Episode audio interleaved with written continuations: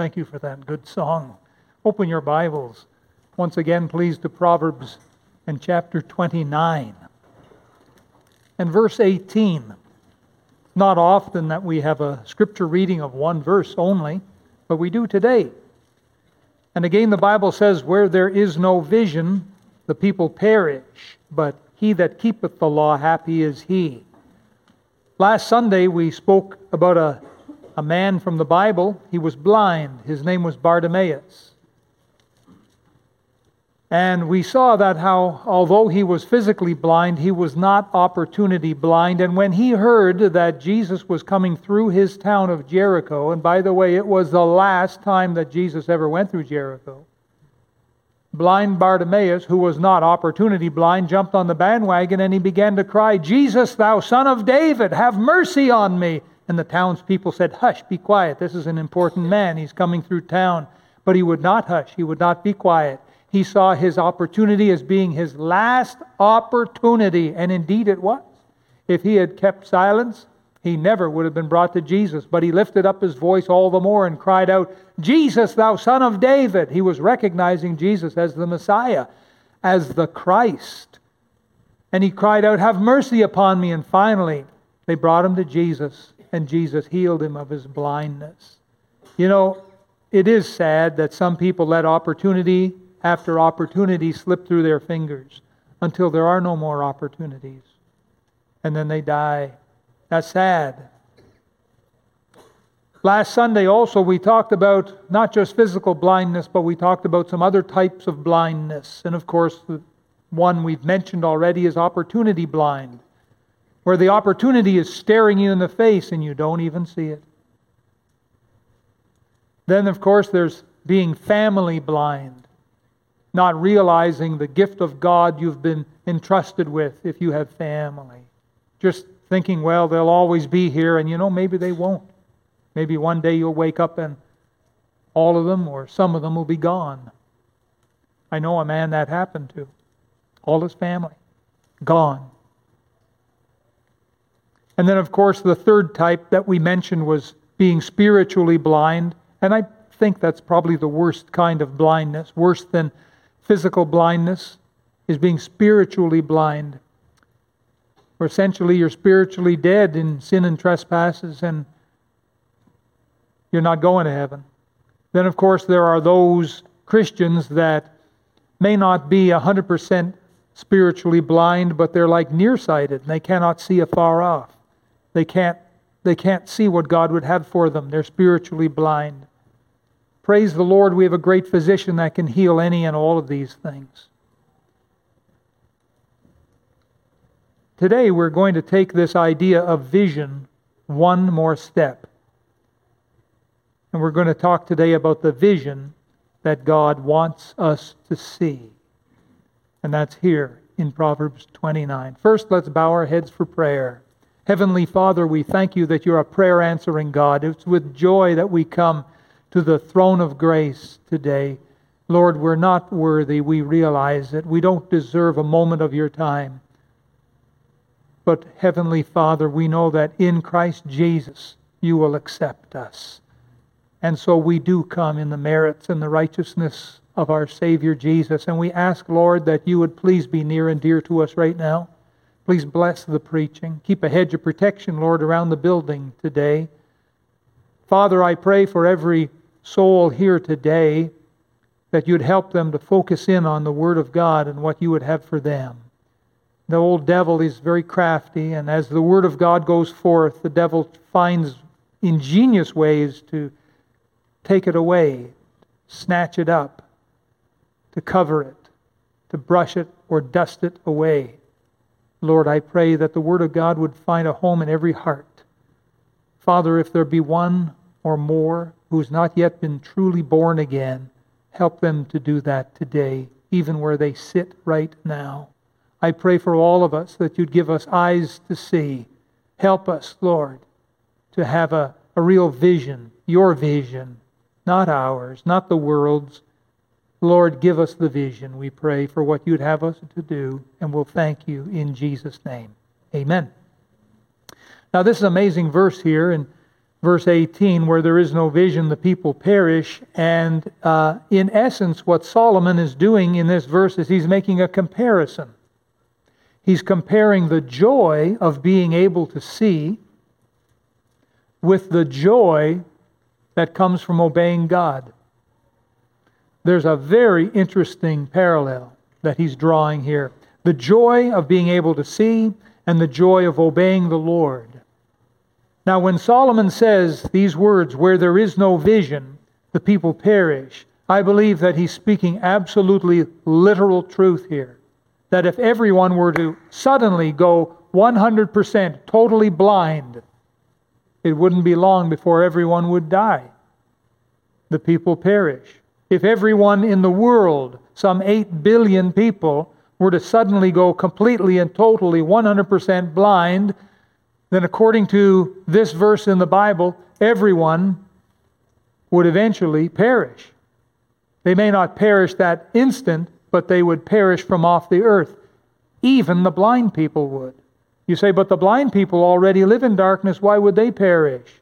Because the blind people, to a great extent, are dependent upon the seeing people in order to make their way in the world. Now, think about this with me for a moment.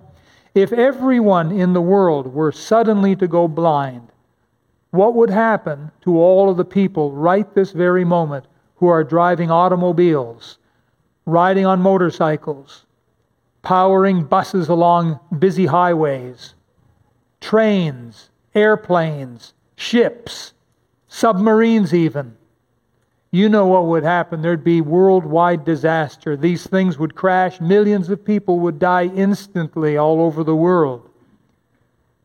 What would happen if everyone suddenly went blind that are living in very, very hot climates and very, very cold places on the earth? where they would die from the elements. There'd be no emergency services, no 911 to call. In fact, every fire department around the world would stop functioning because they're all dependent on sight.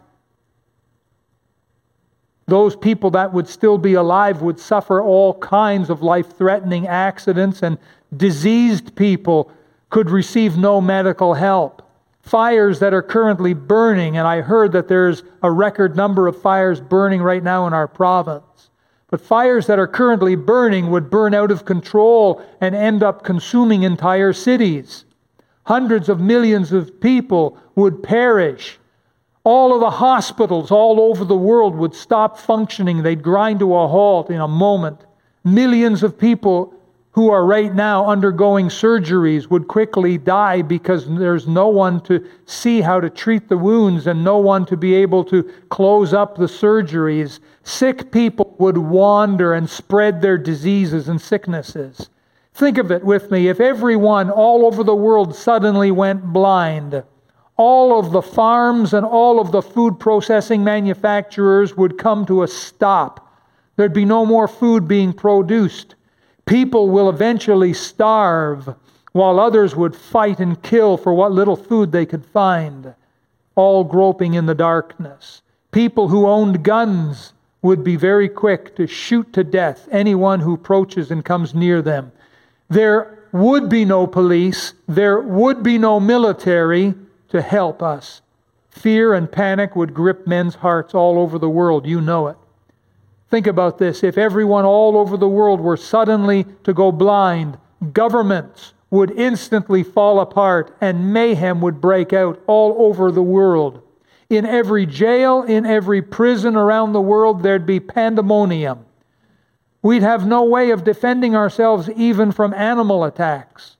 Fear and suicide would drive literally billions of people into the jaws of death if everyone suddenly and instantly went 100% blind. Now, according to the World Health Organization, there are about 40 million people in the world today that truly are 100% blind. There's a whole lot more that have partial vision, but as far as 100% blindness, there's about 40 million according to the uh, World Health Organization. Now, that equals about one half of 1% of the world's population. So if you have the, the blessing of eyesight, even if you can only look out of one eye, you are a blessed person. I'll tell you that. But you know what? If everyone all of a sudden went instantly blind, those 40 million totally blind people around the world would become the leading experts on how to survive. Isn't that right? Because they already are used to a world of darkness.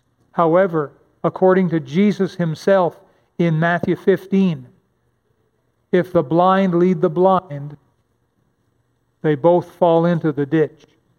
So Solomon's words are true. Where there is no vision, the people perish. But oh, the sweet happiness of being able to see. Aren't you so glad that you can see? The blessing of vision. Being able to see makes life happy and full and rich. Sight gives us depth and richness of color. It enables us to associate sounds with the things that are making the sound.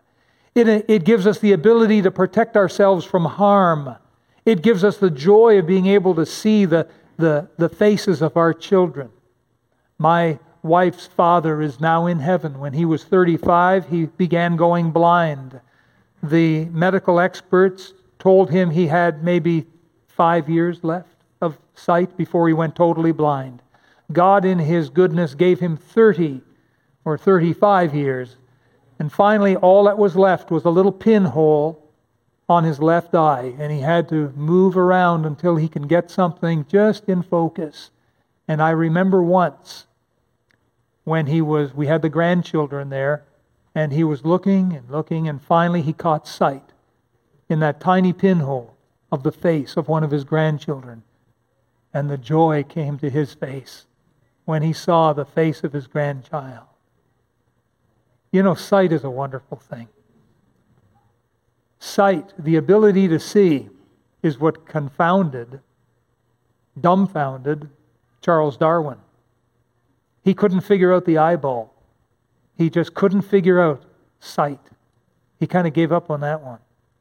Well, folks, we don't have to give up on that one. We don't have to give up on any of them because we know God is the creator, don't we? He sure is. And I hope that you're thankful to the Creator today for your sight. And if, if you can get up and walk around, eh, some of you have trouble getting up and walk around. Do you remember the days when you could just jump up and jump down, roll around, jump back up? They're long gone for some of us. We'd try it, but we'd pass out. Right? The blood would rush from our head and we'd be in la la land or something. Remember when you were a kid and you could do this and spin around and around in circles? Round and around and around you go like a spinning top. And then you go, ah, ha, ha, ha, for a few moments. Well, you try that now. And it's, 911. You thank God for the blessings that He's given you and the, the blessing of being able to see. What a wonderful blessing from God that he's blessed us with. Yes, yes, it's a happy experience. But now Solomon here compares that happy experience of being able to see with the happy experience of being obedient to God. And so he says, Where there is no vision, the people perish. That's pretty lonely, pretty dark, pretty sad. Now here's the sunny side of the street. But he that keepeth the law, happy is he.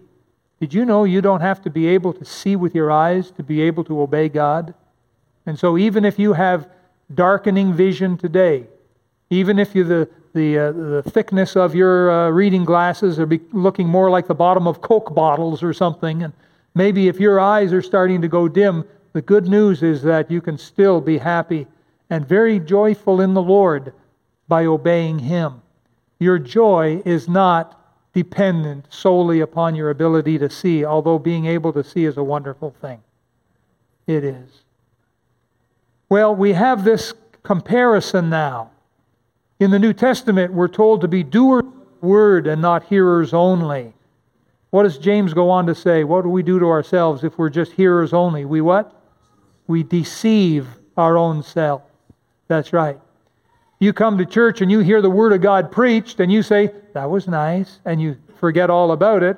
You are a hearer of the Word and not a doer of the Word. You're deceiving yourself. What are you talking about, deceiving myself? I'll have you know I'm a very successful person in life. You're a deceived person if you're not a doer of the word. I didn't make that up. That's what God wrote. Solomon compares the experience, the happy experience of being able to see, with the happy experience of learning to obey God. The happiest people in the world are those who have learned how to obey God. That's very simple, isn't it? That's very profound truth, though, as well. And so, from this first half, now that we've, we've talked about what it really means here in this verse 18, this first half of the verse, we can now, we are now able to make a legitimate application to other things. Where there is no vision, the people perish. We understand what Solomon is getting at, but now we can make a legitimate application. And one of those things to which we need to make an application is the overall vision, if you will, that God has given to us as a church for us to do. It's His will for our lives, and we call this uh, His vision for us.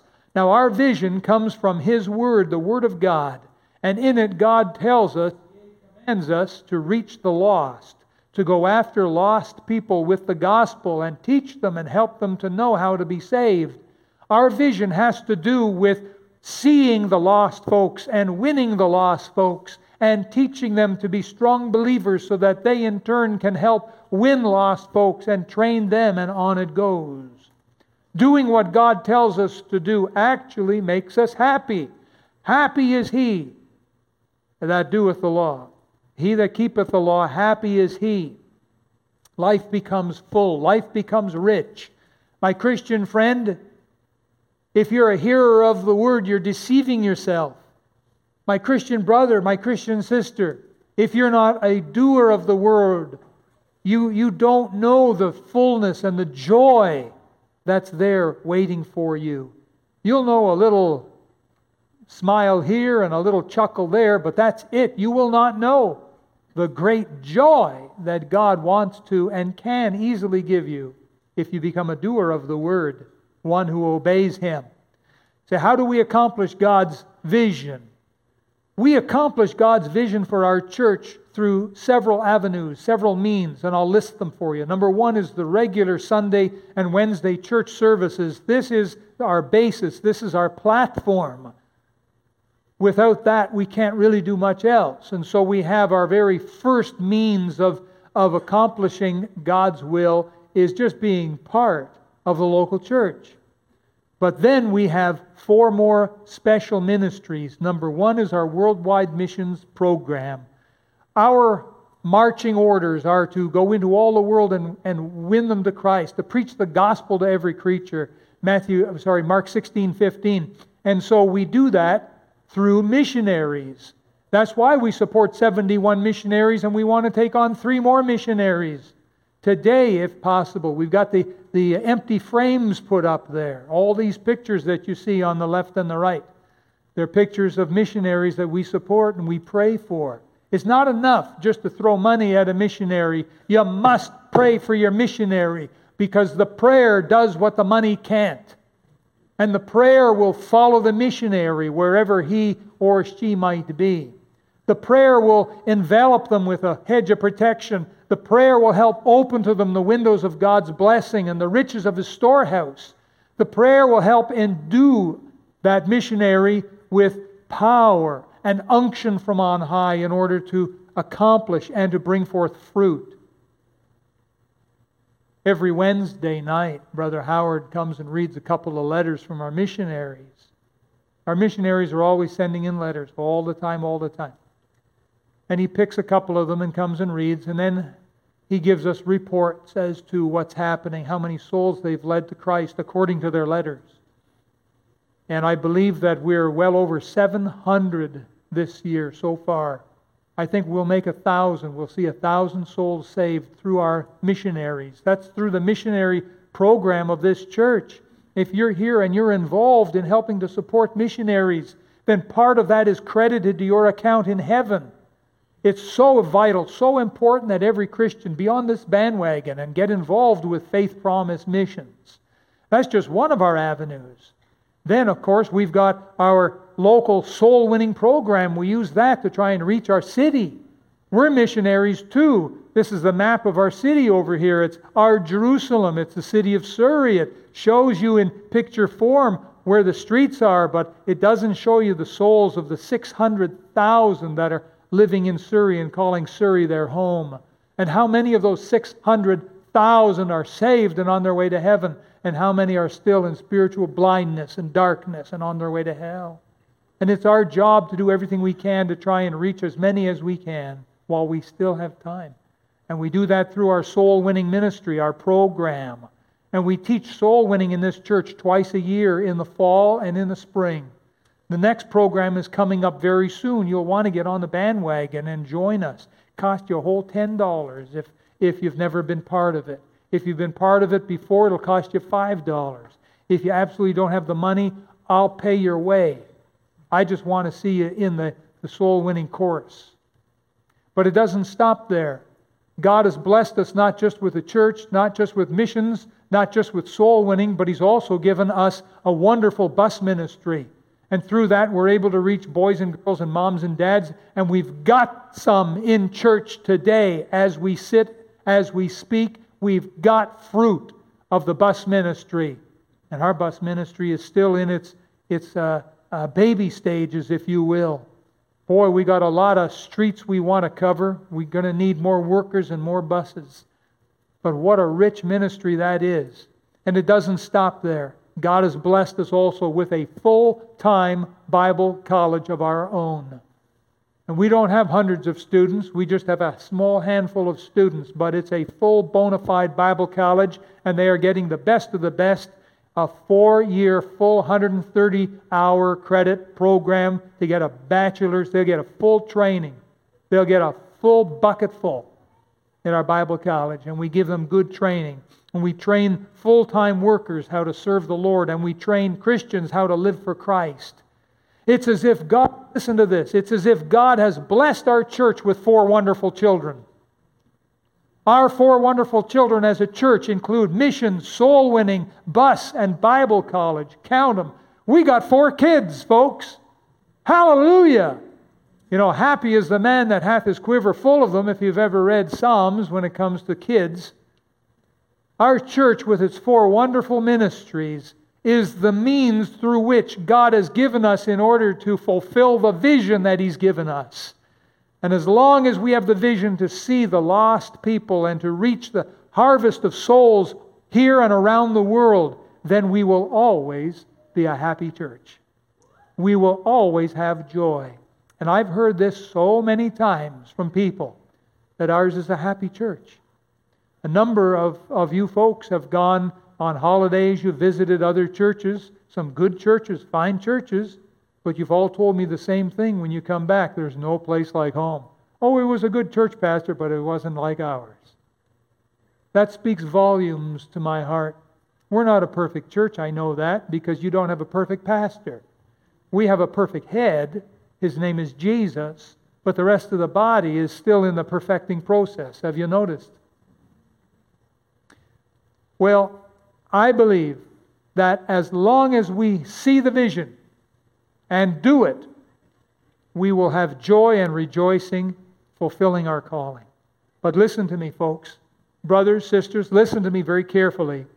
Years from now, should the day ever come when we begin to lose our heavenly vision, if the time should come when we begin to lose our spiritual sight of the harvest fields of the world and their teeming millions of lost souls, if the day comes when our spiritual eyes begin to grow dim, then I can assure you as I stand here today, that will be the day that we as a church begin to perish. That is when it will begin. Where there is no vision, the people perish. When we start losing our vision of the mission fields of this world, then we'll start quickly losing our vision to save the lost. And we will start. Here's what will happen when we lose that vision, we're going to focus on creature comforts. That's what we're going to do. If the day should ever come when we lose the vision of trying to reach the world with the gospel, we're going to become an ingrown toenail and we're going to be more concerned with creature comforts than anything else. That is the day we will cease to walk by faith and we will walk by sight. Soon after our faith begins to fail us and die, we will start questioning the bus ministry. Oh, it'll happen. If we lose our vision of the mission field, we'll begin questioning the bus ministry. Is it really worth all of the time and all of the money and all of the effort that we're pouring into the bus ministry? Is it really worth it? And soon we'll begin laying off our bus workers. Soon we'll begin selling our buses. Soon the bus ministry that once lived and thrived will lay dead on the cutting room floor, is what will happen. Because it's happened to other churches we will have committed the abortion of one of our children. Maybe we should call it infanticide. Grace Baptist Church will have begun to perish. But the cruel truth is that the, the abortionist is not content with just one abortion. And you say, why is that? Here's why. Listen carefully. Because the death of a vision will always result in the abortion of ministries. It's always that way. That is the formula. That's what happens, folks. And this church, that once so thrilled with the vision given to us by our victorious Savior, this church will become a spiritual abortion clinic. It won't stop with the bus ministry. The ministry of worldwide missions will soon be called into question. It'll be made to stand with its head bowed before a judicial committee, a committee that'll look for any possible reason to commit spiritual abortion. And it won't be long before the, the committee will say, What further need have we of witnesses? And the bloodbath of missionary abortion will begin. Missionary support will, will be cut in half. And then it'll be cut in half again. And then it'll be cut again until it is dead all in the name of progress and saving money. And as the vision dies, the people perish. The ministry of soul winning will no longer be fed and cared for. People will no longer be trained and encouraged to be part of soul winning, go soul winning. And this precious child of ours will also die. And finally, the ministry of our Bible college will be pushed around on the boardroom table and the visionless, perishing people that run the church at that point will, will say that no one really wants to go to Bible college anymore. All of the young people, they want to go to their secular universities in order to run after their careers and their high paying jobs. Their pie in the sky. And so, with a stroke of a pen, our Bible college will close its doors forever. Oh, beloved, hear me, please. Hear me. Don't let this happen. Continue to feed and care for the spiritual children. What you feed and what you care for is what will survive and thrive. Over the last 2,000 years, students of church history have seen this pattern happen over and over. Churches start good, they have prayer, they have soul winning. They have missions. They have great church meetings. But then one day the prayer declines. One day after that, the evangelism dies. After that, the meetings aren't so good anymore.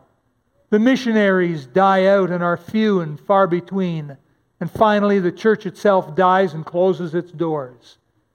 And students of church history see this happen over and over and over. Listen, I'd like you to take your Bible and please turn to the last book of the Bible, and that's the book of Revelation. Would you turn there with me now, please? The book of Revelation, and I'd like you to direct your attention to chapter 2. In chapters 2 and 3, our Lord Jesus delivered seven letters. He dictated seven letters to seven churches in the Asia Minor area. The very first church to receive a letter was the church in Ephesus.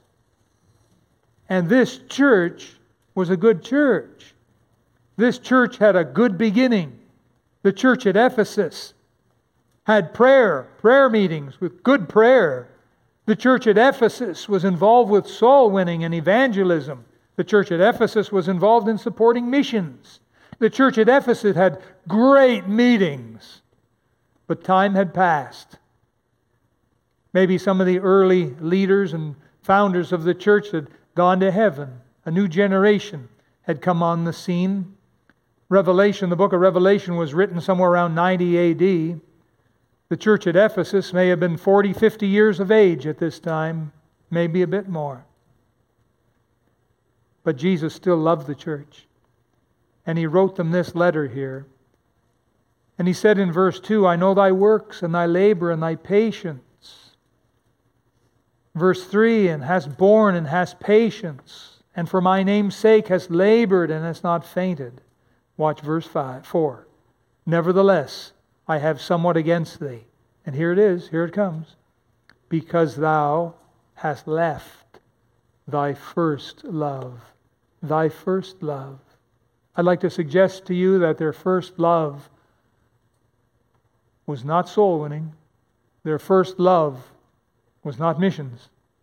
Their first love was not great meetings and deep Bible studies. Their first love was Jesus. He is the first love. You think of it, how much sense it makes when you think of your first love. And when you first saw that, that person and how you just heard music play. The chemistry was there. Your eyes open wide. Whoa, hello. A pastor friend of mine who's now in heaven when he was in Bible college, he met his sweetheart he ended up marrying. Her name was Aloha. And he, he walked up to her and said, uh, Hello. And um, she said, Hello. And he said, What's your name? And she said, Aloha. And he said, What does that mean? What does that name mean? And she said, Well, it's, it's Hawaiian, and it means hello. And so he answered, Well, hello. And she looked at him and said, It also means goodbye. they were married and served God for many, many, many years, decades and decades, as missionaries, winning many souls and starting churches. Just recently, he went home to heaven. I miss him. This church at Ephesus, when they first met Jesus, oh, to be with him and they would think about him and anything they could do for Jesus. But time passed and all that changed. Say, I wonder if that's happened to anyone here today. Maybe it's been a number of years since you first met Jesus. Maybe it's been a long time since your mind was filled with thoughts of your Savior. You just couldn't wait to be with Jesus. You thought about him. You talked to him. You read his word. Jesus, what have we got today? But time passed, years have gone by, and maybe for you, your life, your Christian faith has become just business as usual.